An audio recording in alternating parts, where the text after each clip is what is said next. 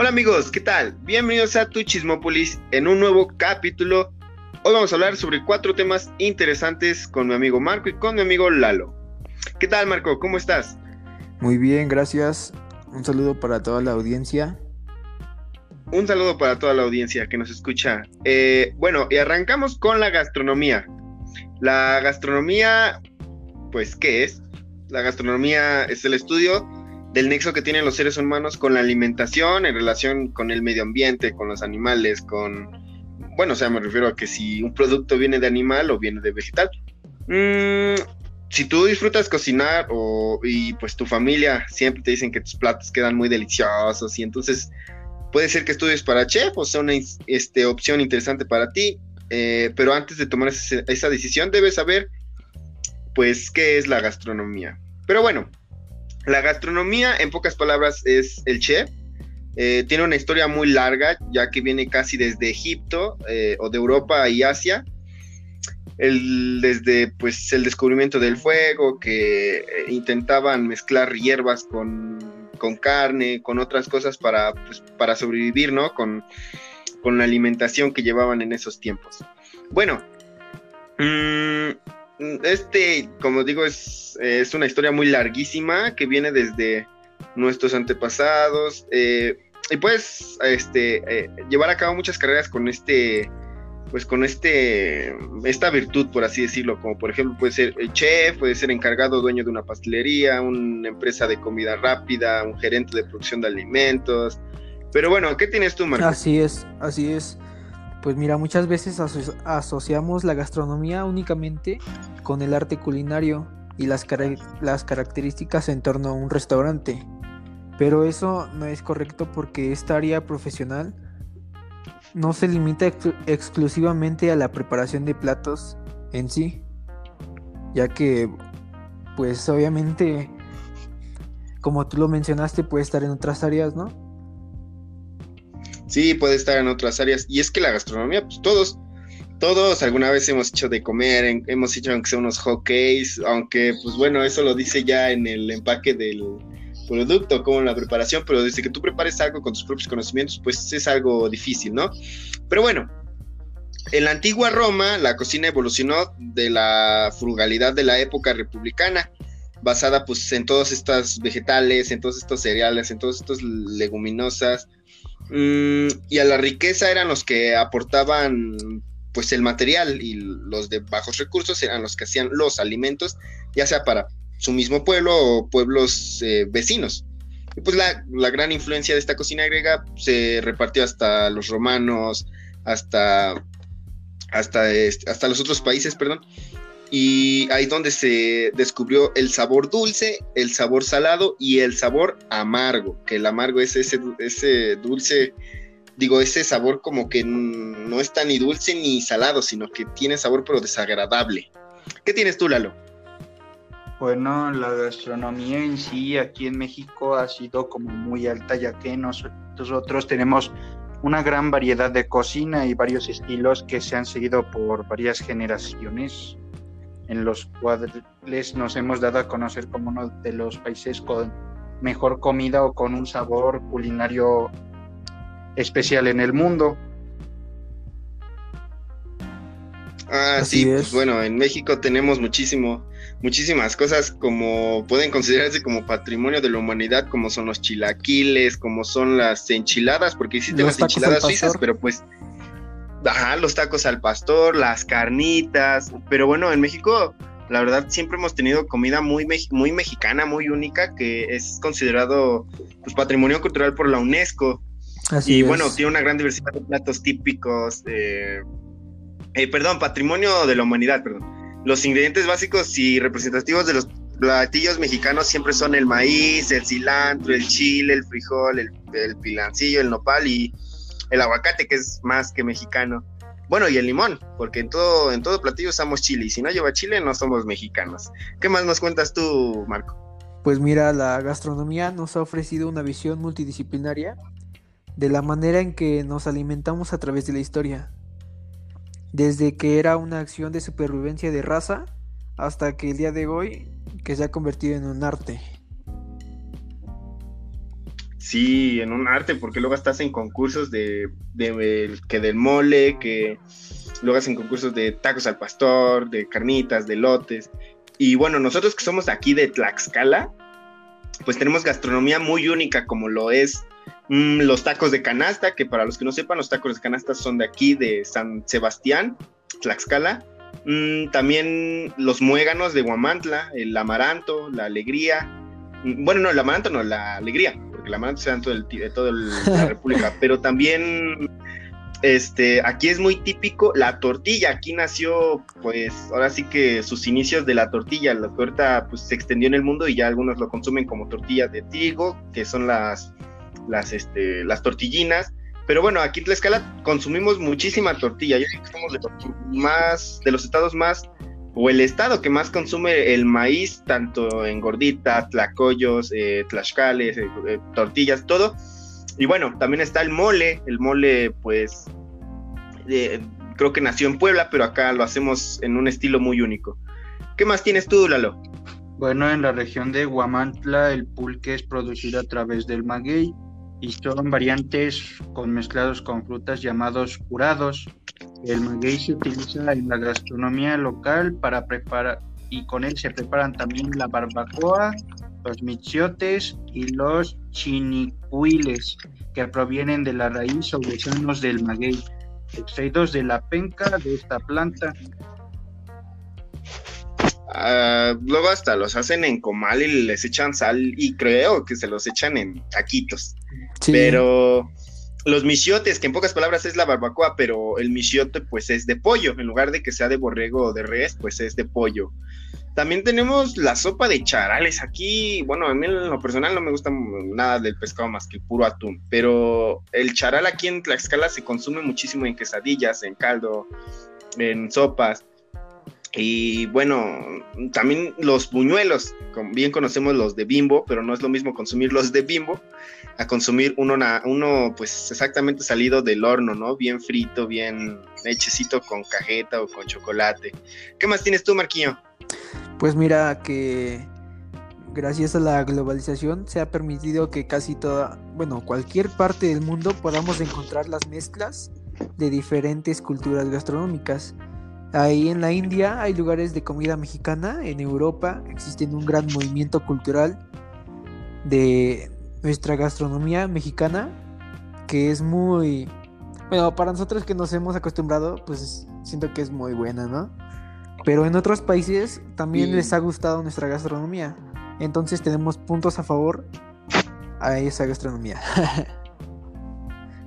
pues sí, puntos favorísimos porque que yo sepa, mm, aquí en México siempre consumimos producto mexicano. Yo no conozco casi ningún platillo. Bueno, sí, sí hay, pero consumimos más lo mexicano. Y, ya veníamos hablando de, veníamos hablando de este tema de que en Estados Unidos existía una, una sucursal de comida rápida que se llamaba Taco Bell, el logo de una campanita, donde pues hacen estos tacos mexicanos, entre comillas, porque los que viven en Estados Unidos, pero son mexicanos, bueno, los mexicanos que viven en Estados Unidos consumen ahí y dicen que no es lo mismo. No es ni la misma carne, ni los mismos ingredientes, ni la misma tortilla, porque allá literalmente la tortilla parece quesadilla frita.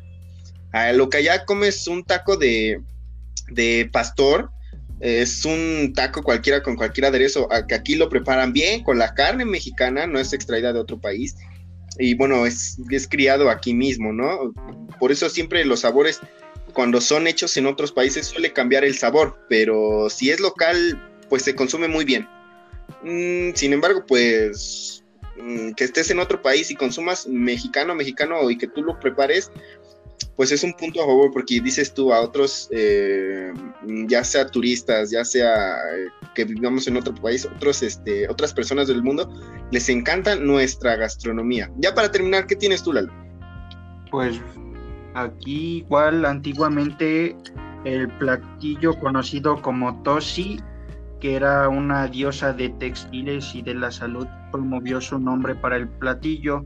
Este proyecto también fue fomentado por un reconocido chef llamado José Gilberto Temolsin. Y fue presentado al Congreso del Estado de Tlaxcala y lo volvieron como patrimonio cultural inmaterial el 22 de noviembre del 2016. Pues Tlaxcala ha tenido muchos chefs, ya vieron la ganadora de Masterchef que fue esta señora Honorina de Atlangatepec y no es la única, hay muchísimas personas que todavía cocinan en cocinas de humo, que todavía cocinan con barro, que cocinan con muchísimas cosas antiguas para darle un sabor típico a la comida mexicana. Pero bueno, muchísimas gracias y ahorita nos vemos en el siguiente tema, perdón.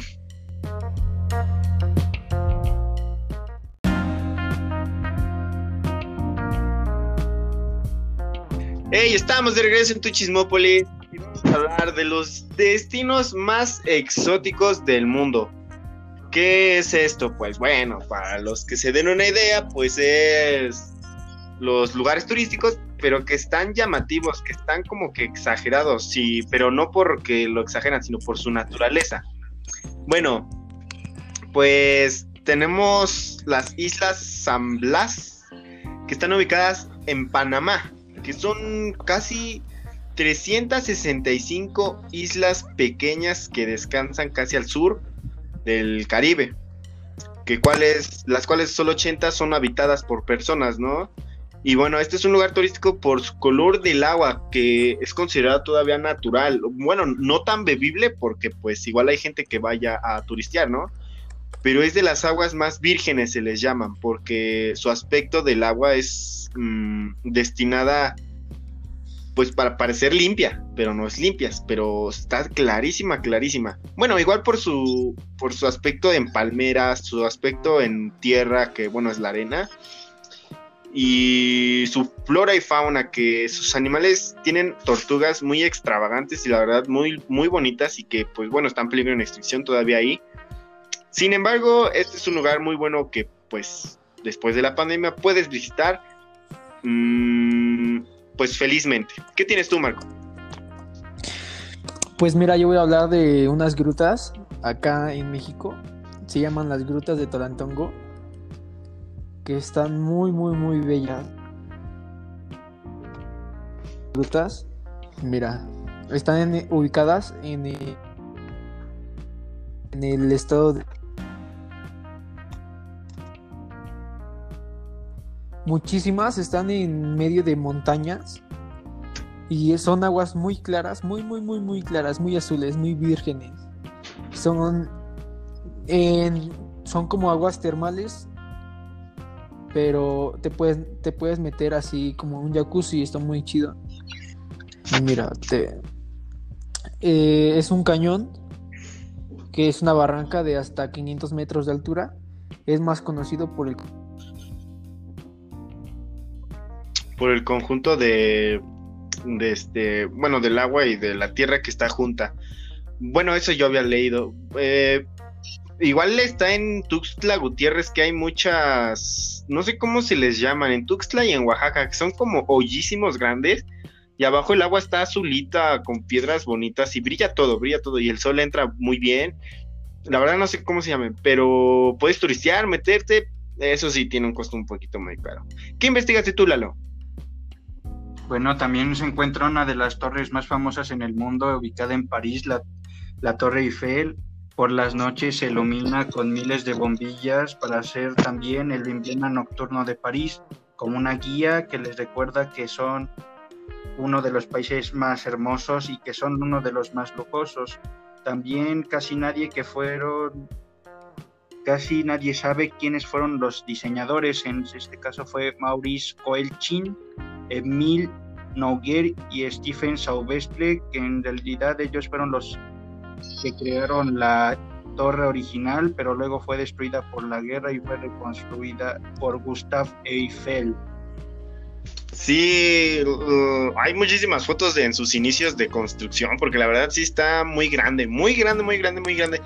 Es donde la mayoría de las parejas, bueno, pues es la ciudad del amor, donde la mayoría de las parejas se van a tomar fotos, eh, van a disfrutar un rato, a pasar un rato. La verdad, París es uno de los mejores países para asistir turistialmente.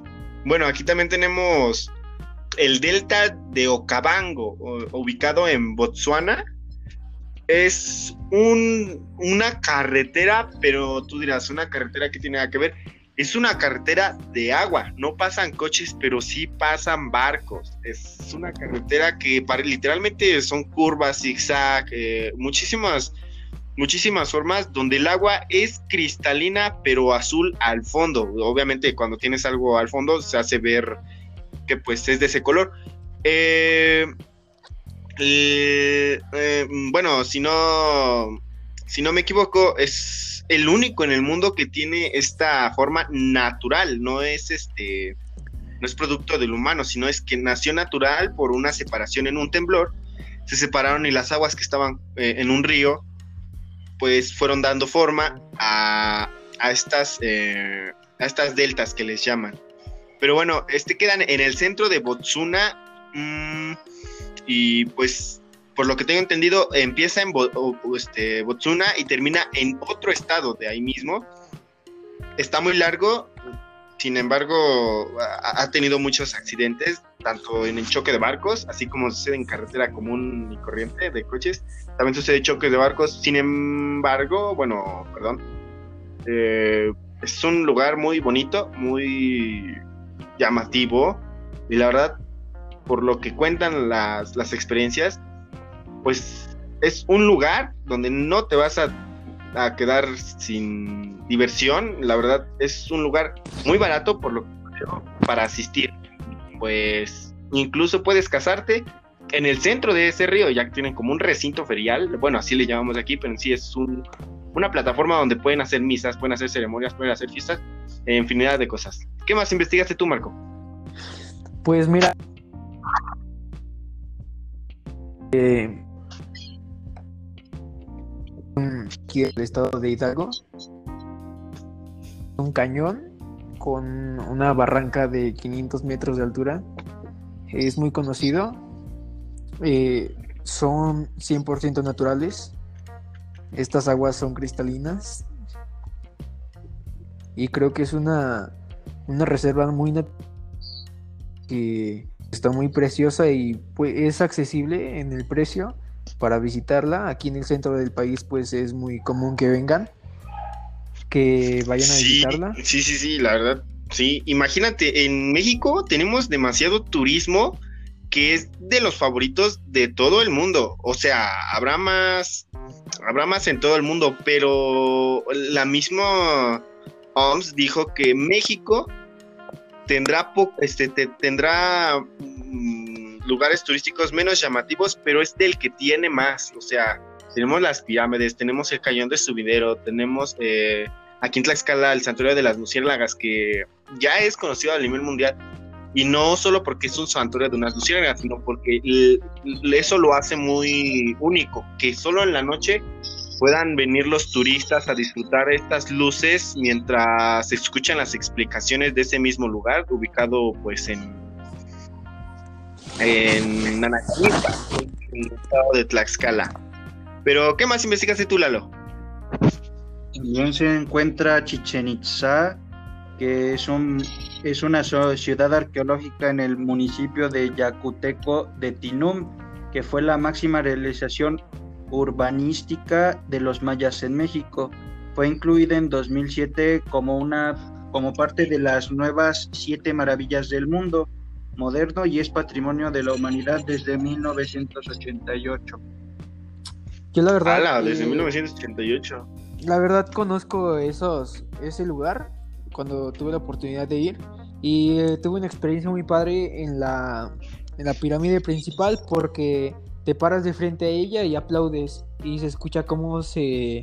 El sonido del quetzal, ¿no? Te devuelve el sonidito. ajá. Se escucha un sonidito, entonces aplaudes y se escucha. Y hay un fenómeno ahí, en esa, en esa pirámide hay un fenómeno que cuando se, se alinea el sol con la pirámide se causa un efecto en, en el cielo que son como colores, no sé, es muy, es muy bien, es muy chido eso se ve muy bien y, y pasa cada, cada, no sé, 10 años creo.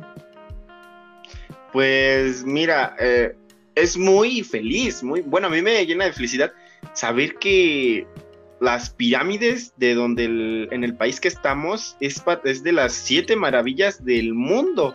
Y pues bueno, no sé, no sé si se acomoden por posiciones más bien, pero pues estamos a la altura de París, estamos a la altura de Londres, estamos a la altura de China, como la muralla de China y todo eso. Y bueno, aquí en México tenemos historia hasta donde, debajo de las piedras. Muchísimas gracias, nos vemos en un rato.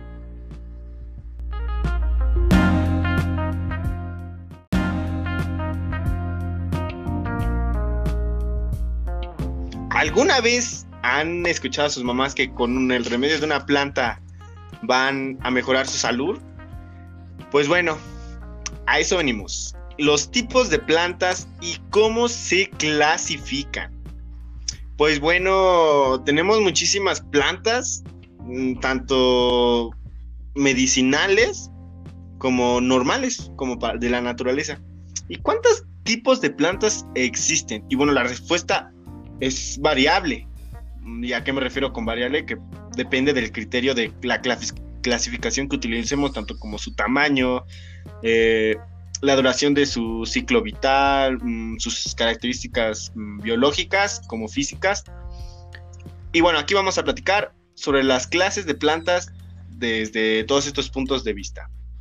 Tenemos las medicinales que, que pues sabemos que son como las que a nosotros nos ayudan tanto físicamente como para la salud.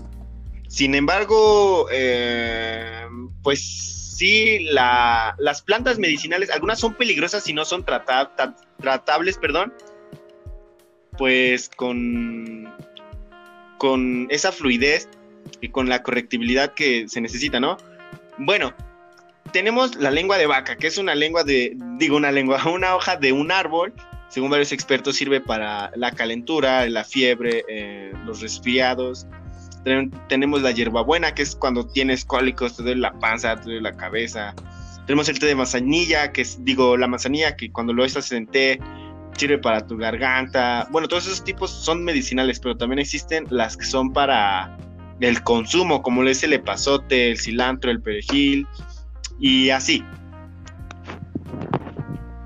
Pues mira, una de las, una de las plantas que le dio México al mundo fue el cacao, el chile, las nochebuenas, que usamos muy comúnmente en la Navidad, el maguey, que lo usamos para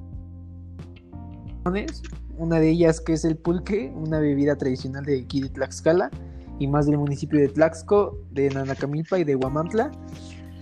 La flor, Cempasúchil, la que ocupamos en el Día de Muertos, creo que es muy representativa, es color naranja y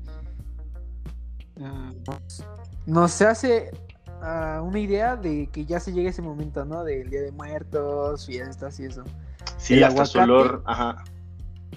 El aguacate, que es muy representativo también de aquí de México. Nopal, que obviamente está hasta nuestro escudo mexicano la dalia, que es una planta rosita, el maíz, que es 100% de aquí de México y lo ocupamos muy, mucho, mucho, mucho para las tortillas y para otras cosas que se pueden hacer con el maíz. La vainilla, que es un saborizante. Y nada más, esas son las plantas que México le ha heredado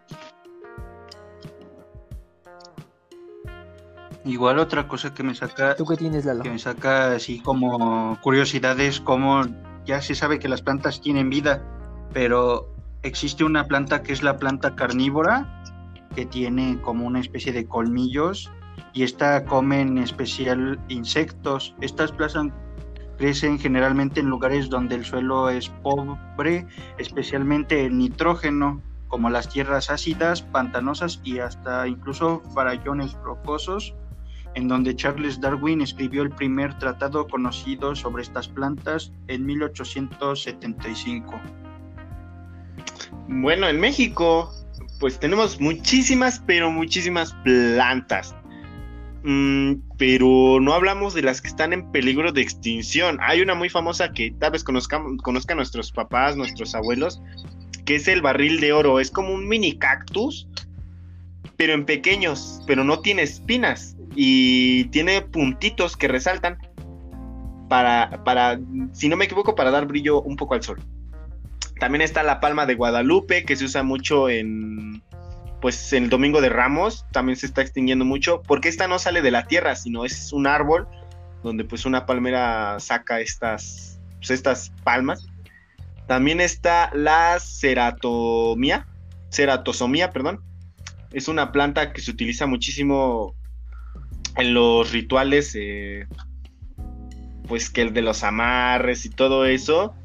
Mm, y tiene casi 27 especies, pero en México se está pues acabando ya. Es una tristeza y pues tenemos muchísima hierba en los campos, muchísimos, muchísimos, pero plantas es, diferente porque pues, las plantas nos dan vida, nos dan color y nos dan pues un aspecto muy natural en la tierra. Así es. Pues la verdad que las plantas nos causan vida en nuestro planeta, ya que, por ejemplo, las abejas, ¿no?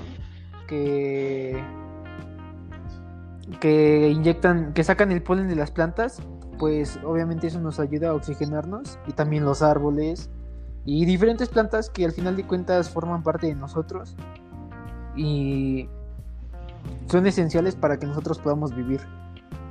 También hay una leyenda de una, de una planta que se llama licoris, que esta es de un rojo puro y según la leyenda dice que de la sangre derramada por Dios en su muerte, esta se esparció por todas estas flores. Dicen que estas dan buena suerte y te guían hacia tu amor. Imagínate, hasta hay plantas que dicen, no, pues si la consumes te van a hacer caso en el amor. Pero bueno, mm, las plantas, hay muchísimas, muchísimas que puedes poner en macetas, puedes poner en huertos, puedes poner en la misma tierra pero no todas tienen el mismo cuidado. Algunas tienes que echarles menos agua, otras más agua, por este, otras ni siquiera echarle agua, como es el caso de las cactus, que pues rara vez le echan agua porque pues ellas guardan el agua para después hidratarse. Bueno, pues ya decías, Marco, que las abejas nos hacen el parísimo de pues de extraer el polen de las flores y mandarlo pues a su panal para así posteriormente hacer la miel, pues la que conocemos hoy en día, que es natural, que por cierto, esa no se echa a perder, no caduca más bien, puedes guardarla y en años, si quieres, la puedes volver a consumir. Mm, eh, no se tiene un, pues, un promedio cuando existe, pero todos, todos, todos, todos sabemos que desde que Dios creó a los humanos, a Adán y a Eva, en los mismos dibujos hemos visto las plantas, las plantas que rodean a los árboles, el árbol de manzanas, todo. Bueno, las plantas son parte de nuestra naturaleza, de nuestro medio ambiente, son parte de la flora y fauna. Y bueno, sin ellas no tendríamos vida para poder respirar. Así es. Y bueno, para concluir este tema, ya sabemos que la importancia de las plantas es, de algunas, es curarnos, ayudarnos a curar Luego otras es ayudarnos literalmente a respirar. Y pues otras cumplen con sus funciones en diferentes ciclos de la vida de algunos animales. ¿No crees? Sí, la verdad sí. Es ciclo de animales, tanto de agua como de animales, como de humanos.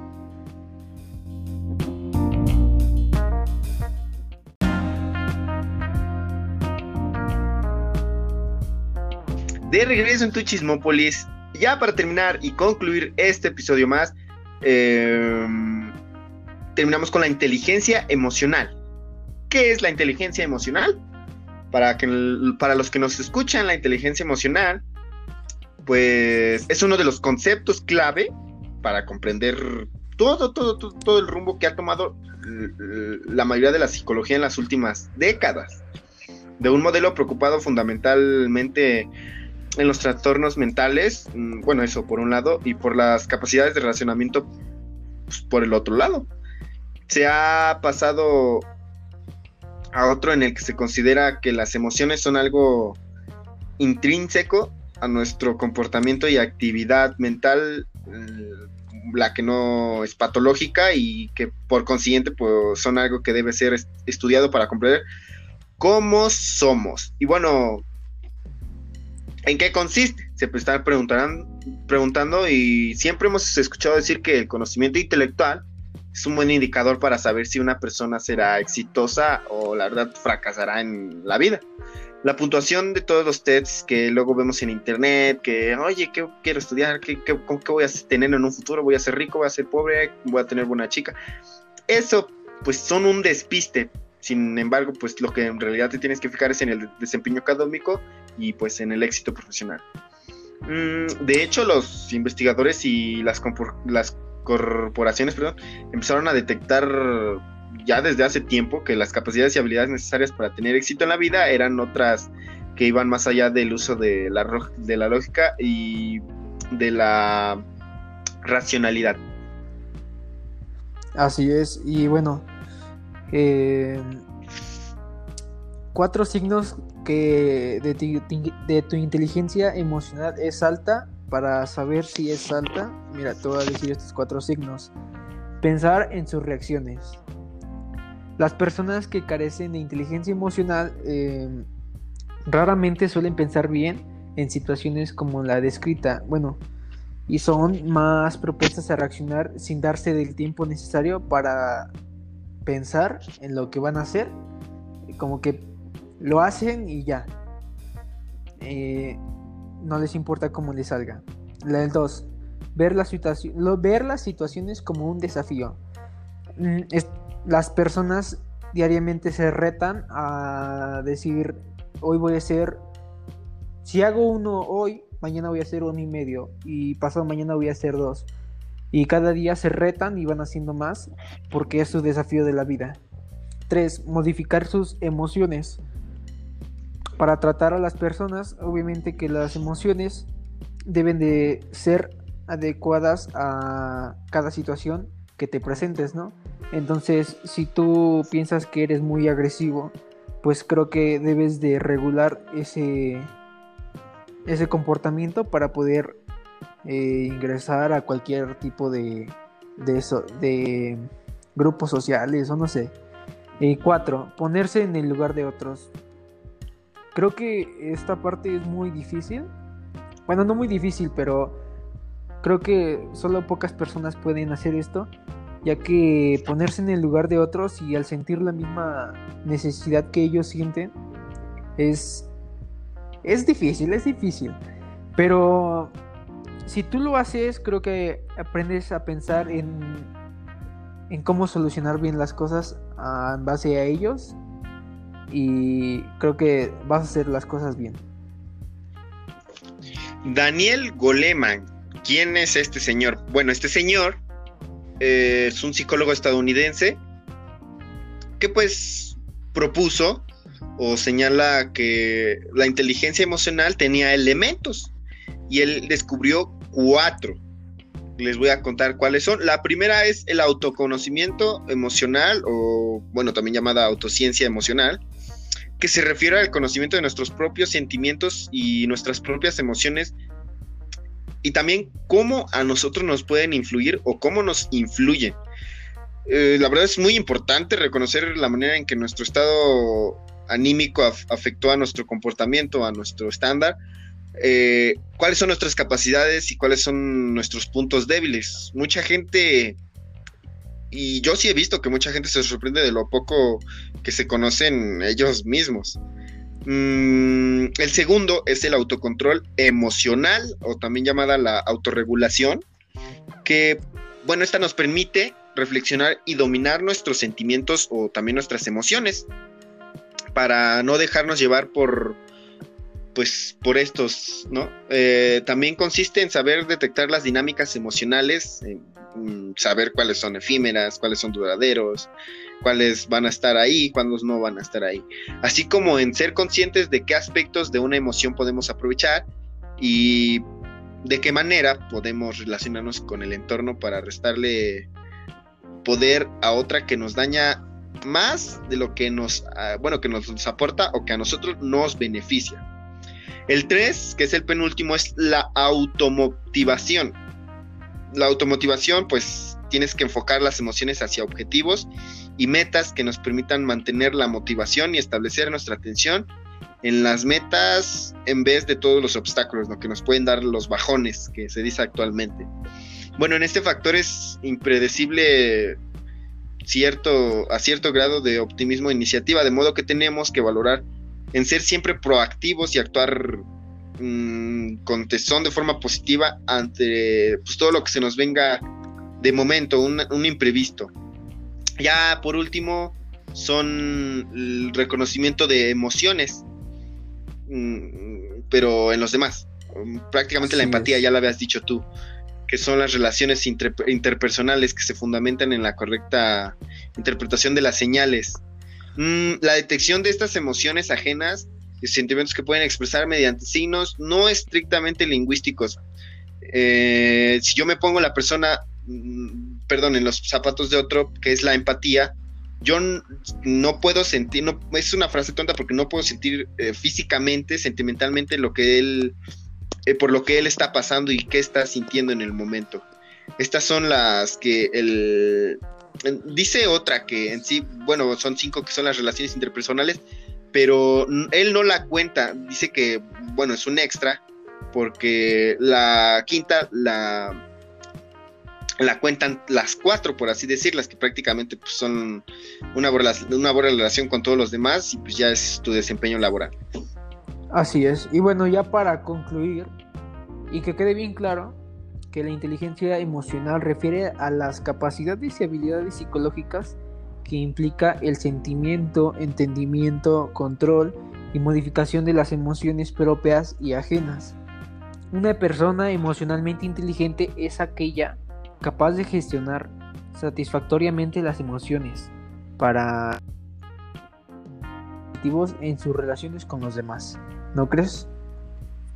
Pues sí, la verdad sí. La inteligencia emocional siempre nos va a servir a todos, a todos, seamos niños, seamos mujeres, seamos adultos, seamos adultas, por así decirlo. Muchísimas gracias. Este fue eh, nuestro episodio de hoy, nuestro capítulo, perdón. Que tengan una excelente tarde, una excelente noche, una excelente mañana. ¿A qué hora nos están escuchando? No lo sé, pero que tengan un excelente día.